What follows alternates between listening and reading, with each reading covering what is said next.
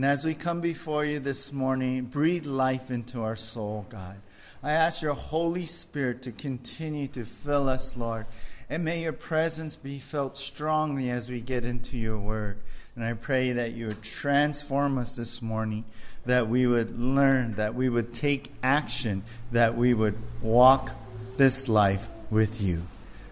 Thank you, Jesus. We worship you in Jesus' name. Amen.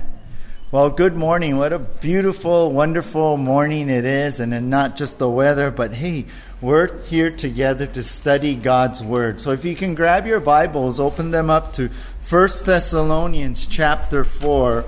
First Thessalonians for our study this morning as we continue through this book.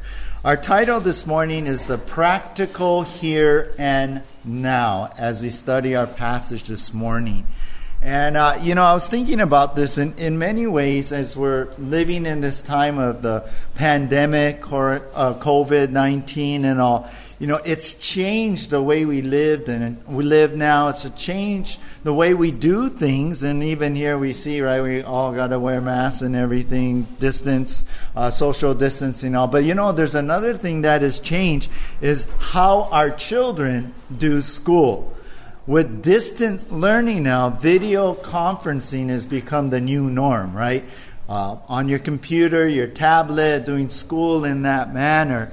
And I was thinking about this. No longer do you like tell your kids, oh, be good in class, you know, o- obey the teacher, be, be, be good as you go into class. Well, now it's be good on Zoom, right? And, and, and what does that mean now? Well, you know, I was thinking about the practice, the practical here and now for using Zoom is actually called Zoom etiquette now. Now, I want to put this picture on the screen.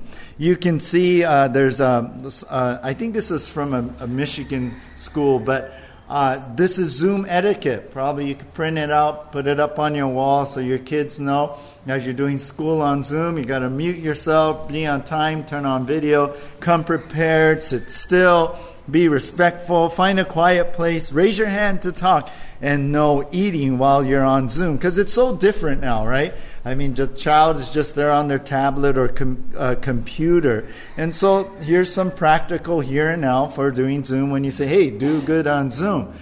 Adding to this, though, I want to share with you, one Florida mom put these things on her Zoom etiquette list for her junior high and high school students. And some of the, the things that she posted on Facebook were, number one, don't go to the bathroom while on Zoom.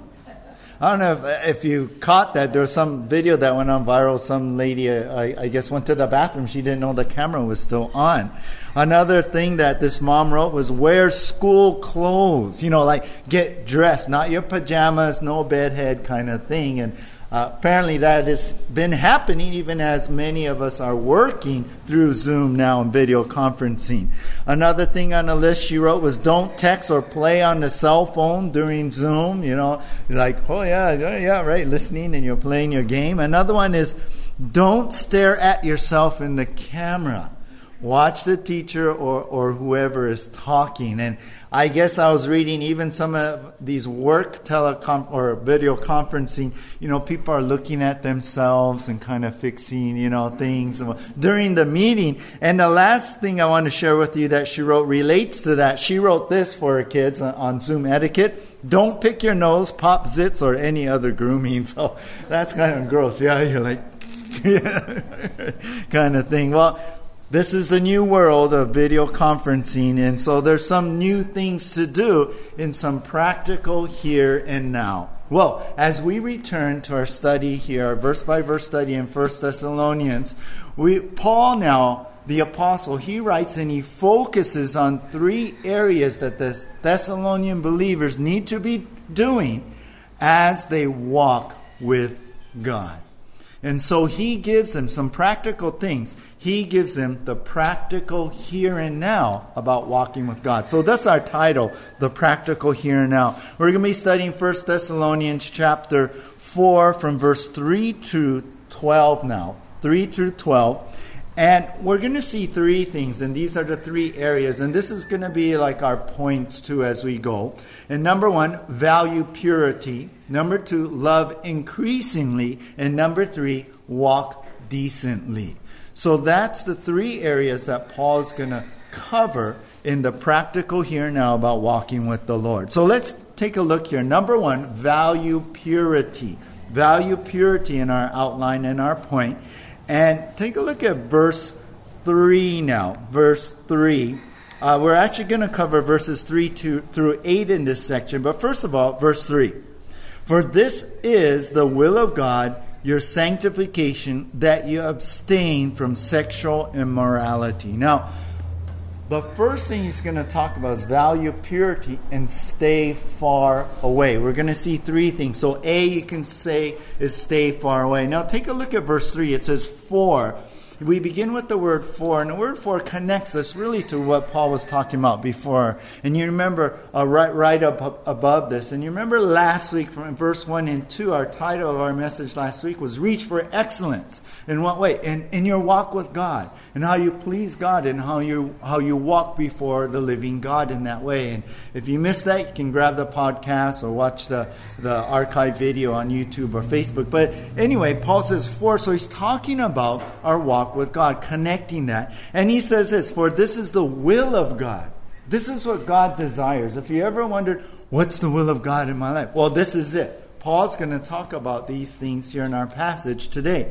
For this is the will of God, your sanctification. Now, that word sanctification means to Uh, uh, grow in holiness. It, it means to, to continue on becoming more holy. Or I like to say today is grow in godliness. You know, grow more like Christ. And so this is the a word that means our process, the Holy Spirit does in us, works in us for us to grow more like Jesus, to grow in godliness. So it's so what's the will of God here?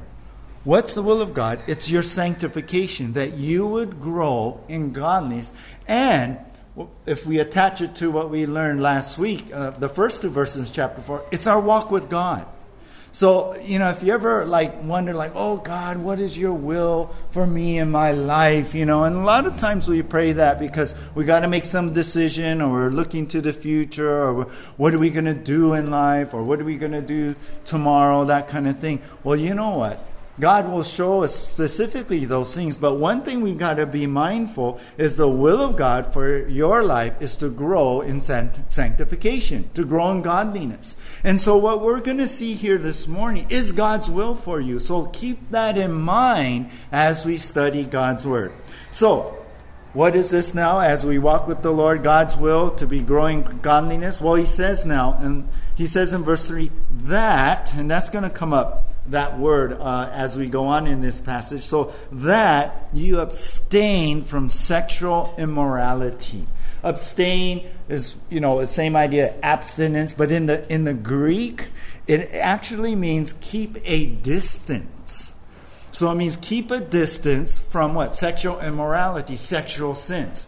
So you see, Paul, first of all, saying value purity in this way. Stay away from sexual sin. So right away, that's the will of God. That's what Paul is, is putting out here. Now, uh, we got to talk about culture, because back then, the first Thessalonian, the Thessalonian believers there in, in Asia Minor, there in the city that they lived in, it was part of the Greek and Roman culture. So the culture back then, it was pretty loose. Back in the ancient times, it was pretty loose. Like, for example, a man... This was this was accepted. This was culture. A man would have a wife to have legitimate children, and the man would also have mistress, a mistress for pleasure. That was culture back then. Also, also back then, culture was it was common in society. Homosexuality, uh, trans, even I was reading, and this is shocking to me. Even a pedophilia, they call it, you know, a pedophile, you know, and all that. That was like this was culture. Back then. Isn't that crazy? That was the way it was, and we're talking about culture, so you can imagine when Paul says this, he's going against the culture. He's going against what's been the norm there. Matter of fact, the biggest religion there was to worship the Greek gods, right? And one of the Greek gods, they would actually go to the temple of this god, and part of the worship was to sleep with temple prostitutes. That was the culture. That's what was accepted. So sexual immorality was the everyday, it was the accepted norm in that culture. So if you talk about culture and you think about that and you think of what Paul is saying, this is pretty radical when Paul says, hey, value purity and stay far away from sexual sin. Well, he goes on with this subject now, and if you look at verse five, he goes on to talk about stay in control. So first, stay far away, and then he says, secondly, B, stay in control. He says in verse four and five, that, there's that word again, each one of you know how to control his own body in holiness and honor, not in passion of lust like the Gentiles who do not know God.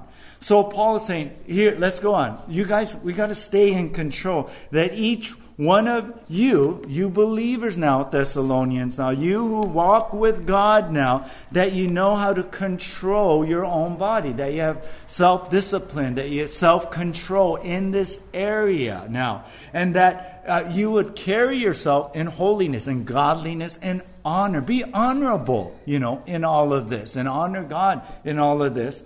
And don't be like, don't be out of control, right? Don't be like verse five, not in the passion of lust. And interesting, later we're going to talk about love, but but this is just pure lust here, and we are not to lust like the Gentiles. Now, when he uses the word Gentiles, he's really talking about the, the people who aren't saved, basically. That's how he's using that word. Who do not know God. And I like that because he's saying, these guys, they, they don't have this relationship with God. They're not walking with the Lord here. They don't know God like how you guys know God. So here's here's Paul saying in this second thing. He's saying, value purity, stay in control, and don't live like you don't know God, basically. These guys, they don't know. They don't understand. They're just going with the culture of the time. But we know, and you, I've taught you guys that, hey, this is not wrong. These are sexual sins. So stay in control. Yeah, stay self-control. And don't live like you don't know God.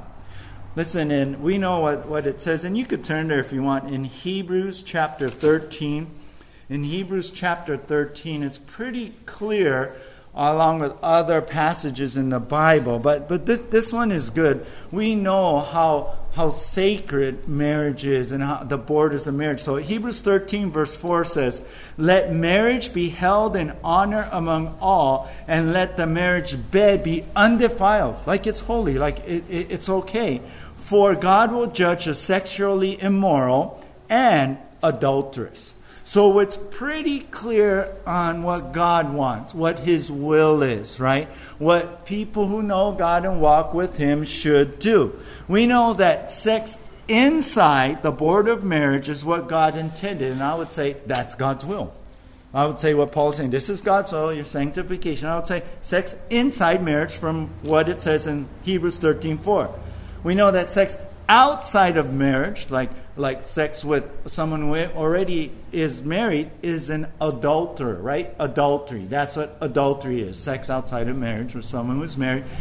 And that that is what? Not to do that, because that is even the seventh commandment, right? In Exodus twenty, verse fourteen. And then there's another, there's sex inside marriage is good. Sex outside is not good. That's adultery. And sex before marriage, that's called fornication in the Bible, like First Corinthians six nine. So, out of all those things, which one is the will of God? Well, sex inside the border of marriage. And I think we need to, in our culture that we live in today, we have to clear the distorted view of this, the distortion. It's very clear of what the Bible says. And back then in ancient times, it was like, kind of like it is today. And so in that sense, uh, Paul is writing to the Thessalonian believers. Well, so he's writing to us today, to our culture. Be careful of the distortion that is put out in the culture that we live in today. So Paul says, first of all, stay far away. Value purity here. Stay far away, stay in control. And go back to First Thessalonians four now. The third thing, C, is stay accountable. Stay accountable. And this is the rest of our section, verse six through eight. Take a look. It says, that no one transgress and wrong his brother in this matter, because the Lord is an avenger in all these things, as we told you beforehand and solemnly warned you. For, verse seven, God has not called us for impurity, but in holiness. Therefore, whoever disregards this disregards not man, but God, who gives his Holy Spirit to you. So here Paul is saying, look, stay accountable in this sense. He says in verse six that we should not transgress. The, this word transgress, and then he uses wrong. The first word transgress, you know what that means in original language? Uh, uh, it, it means to uh, overstep. It means to like step over that boundary, to overstep. That's the transgression, that we overstep the boundaries, like what I talked about just earlier. And then wrong here, it actually means take advantage. So put those two, two together. We're not to overstep. We're at that boundary of marriage and that boundary of, uh, of staying uh, uh, pure before you get married. And then take advantage of what? Wrong his brother, of the other person, right? Whether whether it's a guy or a girl in this relationship, uh, in, in what we're talking about, to not take advantage in this manner, because God is the avenger. God, God will bring justice in that. He does not like that. That is not what we are supposed to. And Paul warned them about that, living in this culture, society. And then verse seven, I like how he says, for God has not called us for impurity, but holiness. Again, for purity, for godliness. And if you connect, I drew a line from will of God in verse three to called. That's what Paul is talking about. The will of God is that we are called now. Yeah, we are called as believers to live in that purity, to live in godliness and holiness there. And then verse eight, he's saying, therefore, whoever disregards, like, like ah, no, I'm not going to do this, you know.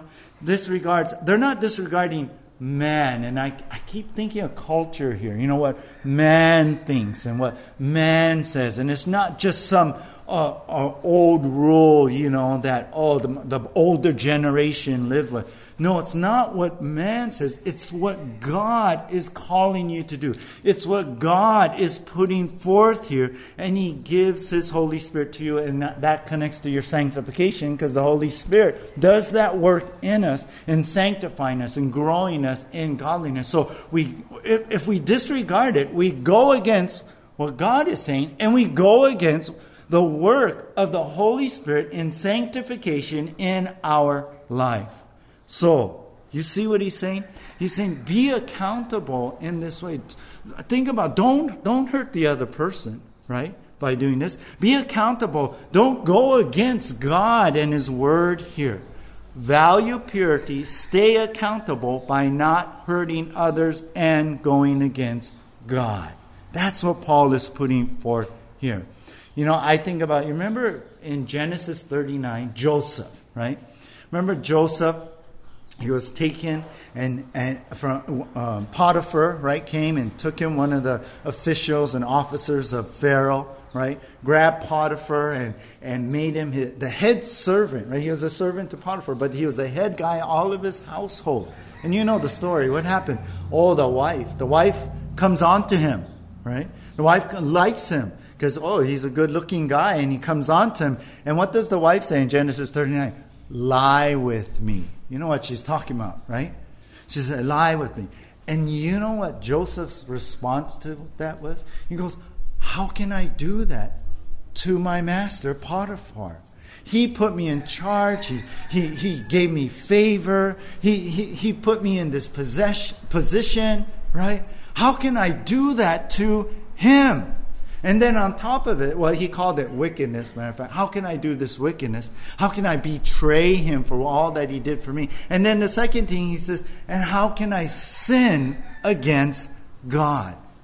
So you see, Paul is saying the same thing. Value purity here. Stay accountable by not hurting others or going against God, against what he would like.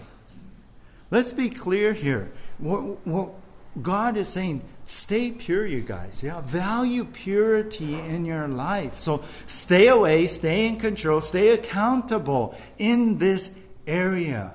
And I'll tell you, our our culture right now is is, is changed so much. I mean, sometimes I, I think, you know, the, the, the younger generation thinks, ah, this is different. You know, it's not like, you know, like the old T V black and white shows. It's not the Leave It and Beaver, Leave It to Beaver days, right? You know, no, we're in the modern times now. It's okay. That was like a long time ago. And, and, and so it's like culture's dictating, you know, well, we're in the now, and it dictates, well, what's more, what's not, what's right, what's wrong, right? But it's not that. Actually, culture from a long time ago is more biblically based, right? The, the Bible, Christianity was stronger in our society back then. So that's why the, it, it, the culture was like that. Well, what's really happening is we're reverting back to what the ancient culture was like. So these words, what Paul is saying, is really speaking to us even today. And we need to, to understand there's a distortion here in our culture. And we have to look at it according to what the Bible says. And we need to look at things according to who we are now in Jesus Christ. I like something John Phillips wrote in regards to all this. Um, he said, in our daily lives and in our character, conduct, and conversation, we exhibit either, and look at this, the results of the fall or the results of the call. I love that. What are we called to do? We are called, verse seven, for for imp, uh, not for impurity, but holiness. That's what we're called for. That's the will of God. That's our sanctification. That's what God is working in us. So let's be clear on this, clear the distortion of what's out in our culture today. Well, let's go on here, the practical here now. We've seen first value, purity. In the second area now, he talks about number two, our heading is love increasingly. Love increasingly. Take a look at verse nine and ten here now. Verse nine, it says, now concerning brotherly love, you have no need for anyone to write to you, for you yourselves have been taught by God to love one another. And then verse ten, for that indeed is what you are doing to all the brothers throughout Macedonia. But we urge you, brothers, to do this more and more. So you see here, Paul is now talking about love. Now he's he switched from, from lust, so to speak, and now he's switching to love. And he first talks about here in verse nine, now concerning brotherly love. Now the Greek word there is Philadelphia. Uh, it's like this, the city, yeah, Philadelphia. And and what state is that? Pennsylvania. Pennsylvania. Oh, you're gonna eat today, yeah. Woo-hoo. Uh, take one of those uh, those treats, you know, on your way out. No, just joking. But so Philadelphia is the Greek word, and it means just that, brotherly love. Now that word comes from phileo, and the Greek word, and that word Philadelphia, really brotherly love. It means like a family kind of love. It's it, it, it's a it's a friendship kind of love. It's a love that that you love because you have this connection. You know, as a family, as brothers, as sisters, we we have this connection, or or a family like physical family. We have this blood connection, or it's a friendship kind of love. It we're in like oh we're we're friends. We're connected like friends, and you're friendly to me. I'll be friendly to you, and it's that type of connection. So Paul says, hey, you guys, now concerning this brotherly love, this Philadelphia, you, you you have no need for me to write to you. You guys know about that. I mean, you guys know about it that so well. If if you skip to verse ten, you know, he says, you're doing that all to the brothers, right? The other Christian brothers and sisters in the Lord throughout Macedonia, which is the area of Thessalonica. Like in book of Acts, we know uh, Philippi is is in that area. Also Berea after is, is in that area. So this is all Macedonia. So these Thessalonian believers, they're like, oh yeah, we're they were phileo, they were Philadelphia to one the other brothers and sisters in, in, in the Lord there. But then he says in verse nine, for you you yourselves have been taught now something else. You have been taught by God to what? to love one another. Now, this word love here is different from the love connected to brotherly love. Brotherly love is Philadelphia. The love here at the end of verse nine is the word agape. And agape is what? That unconditional love, right? You love because you just love. You you give love. It's not because someone did something to you. Like like uh, uh, Philadelphia is more like that. It's like, oh, you were friendly to me? Well, I'm going to be friendly back to you. But agape is that higher love. It's that love that God loves us with. And, and so uh, Paul's saying, look, you guys need to not just do this, but we need to increase your love even more to agape loving one another. For you guys are doing, verse ten, the phileo, the Philadelphia, to the guy, guys, the other Christians in Macedonia. But, he says at the verse of, uh, end of verse ten, but we urge you, brothers, to do this. To do what? To agape one another more and more. And this to do this more and more, remember, that's the same Greek word we saw in verse one at the end. Do so more and more. And it means, in the N A S B, that I like how they translate it, excel still more, right? Go even over and above. Go go go higher here. Excel more in this love. So so you see, Paul is saying, look, love increasingly more here. Love increasingly more. So you see that progression here. You see what Paul is saying when when he says, look, we, you guys been taught brotherly love, yeah, yeah, yeah, but you know what? We need to excel more, to love increasingly more. You know, if you can see this now, in the Greek language, there's more than one word for the word love. Here, right, in our, our English, we we really only have one word for love, right? And, and like I could say, oh, I love the onion crisp poke. Have, have you guys tried that from Foodland? Oh, it's so, oh no. Yeah, onion, next time next time you go Foodland, and uh, go today, all right after church. Grab your mask, go today, and grab the grab grab a pound. I'll tell you, you need a pound. A pound of onion crisp poke. That, that's it, right, Jared? Onion crisp poke. And oh, um, that that that's what we, we've been eating. Plus, I, I, second now, I think, is the secret spicy poke for me. But anyway, um, so we'll say, hey, I love onion crisp poke, right? And then I'll, I'll turn and say, oh, I love Kristen, my wife. Yeah. But the love that I love with onion crisp poke is not the same, you know, I love my wife, right? It's different. Well, in the Greek language, they have different words for love depending on what they're talking about. For example, Uh, there's many words, but we, we talk about three basic ones. Uh, the first one is eros.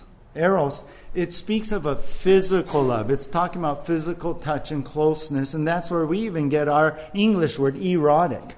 It it it, it speaks more to the kissing, the hugging, you know, that kind of thing. Oh, I kiss, you know, I love you. No, oh, I like hugging you. I, I kiss you. I love hugging you in that sense. There's a second word we already mentioned, phileo. Right? That's that more friendship, family, belonging, if you belong, yeah, that kind of love. And then there's a third word, agape, and that's that high love. That's that love that is unconditional. It just gives to give. It's it's that love that's unmerited. Like someone doesn't have to do something for you that you love them back in that way. It, you just give. It's an unselfish kind of love. It, you don't expect anything in return too, right? Sometimes, oh, we give something, you're kind of, oh, hope they love uh, me back. But that's not what agape is. And you know what? Agape is the love God loves us with. For God so agape the world that he gave his only begotten Son. And think about that, right? That while we were yet sinners, Christ died on the cross for us. That's the love Paul is calling us to do. And that's the love God loves us with. And oh, praise God he loves us with that, right? Because how many times we're not very loving to the Lord. But that's why Jesus died on the cross and rose again from the dead to save us, because he agapes us. He loves us. So that's what Paul is saying. Love increasingly to that place more and more. Love increasingly. You know, I was thinking about this too when um, Chris and I were, were getting our wedding invitations, you know, together thirty-six years ago. Before that, it was probably a year before that, so thirty-seven years, you know, and, and we were getting our wedding invitations together, and, and you know how for the reception, you kind of got a limit. I think, what was our limit, one hundred or one hundred twenty-five or something like that, because uh, her parents were paying, right, for the, the food for the reception, so you just, you know, there's this only a certain amount. And so, you know, uh, those of you got married or who are going to get married, you, you kind of understand that, well, you got to limit who you're going to invite and give the invitation for the reception. And so, what? First of all, the first circle is what? Your family, right? They belong to you. First circle is your your close friends, right? Those guys is your first circles, and that's what we did, and, and that filled up much of it. And then it then you kind of move the circle a little more to oh work friends, you know, people you see every day, or you're more, you know, in touch with, you know, on a daily and regular basis, and your circle kind of goes out. Then you have a few spots to fill. Maybe you'll you'll you'll you know invite some really old friends, or you know, people you haven't seen, but but the the inner circle, the the first circle is those family and friends and all like that, and those out. But the ones you don't invite, well, your enemies, right? The people you're still bitter about, yeah, angry with. No, I know you guys aren't. And the, the you know the your, your people who you know, nah, I'm not gonna you know do that. Well, Paul is saying, look, we got to make that circle bigger like this. We got to love increasingly more and more. And let me put it this way. I am glad Jesus, right, opened up his circle to let me in. Because I wouldn't let myself in, you know, to his wedding feast, knowing what I did to him, right? Knowing, knowing my rebellion and my sin, I wouldn't, but Jesus opened up his circle. And that's what Paul is saying, love increasingly more. There's an old Swedish proverb that says, love me when I least deserve it, because that's when I really need it. And I'm so glad God loved me when I really needed it.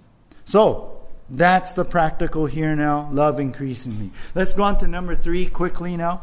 Now it's walk decently. The practical here now is value purity, love increasingly. And now number three, the rest of our verses here, uh, verse eleven, twelve, walk decently.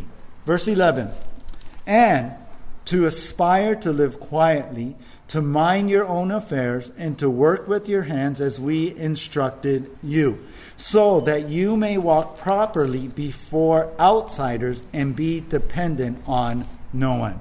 So Paul here, again, he, he's going to give us three things here.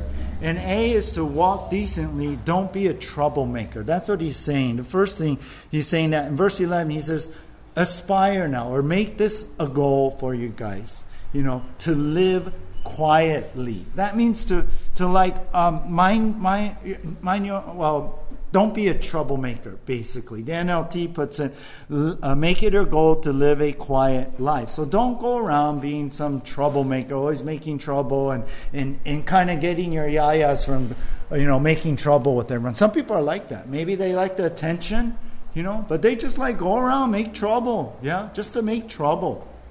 The second thing he says, walk decently, don't be so nosy. Look what he says in verse eleven. And to mind your own affairs. Basically, mind your own business, right? Mind your own business. I remember we had a neighbor uh, that that used to kind of giggle and say, oh, I'm so niele, you know, kind of thing. And, you know, no, we, God doesn't want us to be so nosy, you know, in other people's business. And then thirdly, he says to walk decently by work, work honestly. He goes on to say here in verse eleven, and to work with your hands as we instructed you, in the end of verse twelve, and be dependent on no one. So work with your own hands. Work honestly. Don't go around just always trying to get handouts, you know, squatting here and there, um, just oh, going from one person to the next to just, just get, you know, be able to live off them. No, work honestly and uh, walk decently in that way. And he says, when you do these things, uh, it, it's also that, verse twelve, you may walk properly before outsiders. What's that? That you would be a good witness, right? That who you are and who you say you are would be shown in how you walk. So you would walk properly, walk uh, decently. K. Larson in his commentary wrote, "But unbelievers do not separate our faith from our behavior, nor should we." I like that. Uh, so Paul, here's Paul. This walk decently to be a good witness for Jesus. All this is to be a good witness for Jesus. Uh, don't be a troublemaker. Don't be so noisy. Do work honestly so that we could be a good witness for Jesus Christ. And that's important, you guys. And as we close up here, as we are running out of time here, you know, I, I want to, these things can pull on us. These things can can really be uh, something our flesh is easily pulled into. I mean, um, uh, to to to uh, uh, value purity and to fight against sexual sin. You know what? That that that really pulls on a lot of our emotions and all, right? Uh, to to love increasingly, oh, that that can be hard when there's someone, you know, that has come against you or hurt you, or or to walk decently. Uh, it, we we're selfish human beings. We can easily just just fall into that. But what I want you guys to do is not walk by how you feel or the circumstance, or or walk by. Uh, uh, what what's good for you. No, we want to walk by faith because the Word of God tells us to do these things. And let me put it, put it to you this way, and I'll close with this just picture. Um, a long time ago, I remember when I first read this, um, I think it was the Four Spiritual Laws, and it was put out by Billy Graham, a tract, a, a tract on salvation. And at the end, had this illustration of a, a train. It had a locomotive, the coal car, and then the caboose. And on the locomotive had the Word. On the coal call, car had faith. And the last, the caboose, had feelings. And so the idea is we we walk, we we understand what God tells us by the Word of God, and we put faith in the Word, and then feelings follow. But how many times we live our life the other way, right? We live by our emotions, our feelings, or or the circumstances, they drive us, or, or, or, or our selfishness, those kind of pulls on us. We make the train go backwards, but that's not what it should be. We live by the Word of God. Here we learn to value purity, Paul's saying, to love increasingly, to walk decent, decently. That's the Word of God. That's the will of God. And that's the work of the Holy Spirit of sanctification in our life. So we need to live by the Word and put our faith in that, what God is telling us. And the faith is this, that where the will of God will take us, the work of God will be there, and He'll give us the ability and the power to do those things. So do you understand? When we first, when we obey what God wants us to do, when we are practical here and practice these things, then you know what? God will be there to help you to do these things. And then you know what? I'll tell you what. Those emotions, things you're fighting, it, it'll come into place. It'll it'll come into surrender. And you know what? Then you those things won't be so strong. As a matter of fact, you'll you'll feel like doing these things even more because of the power of God.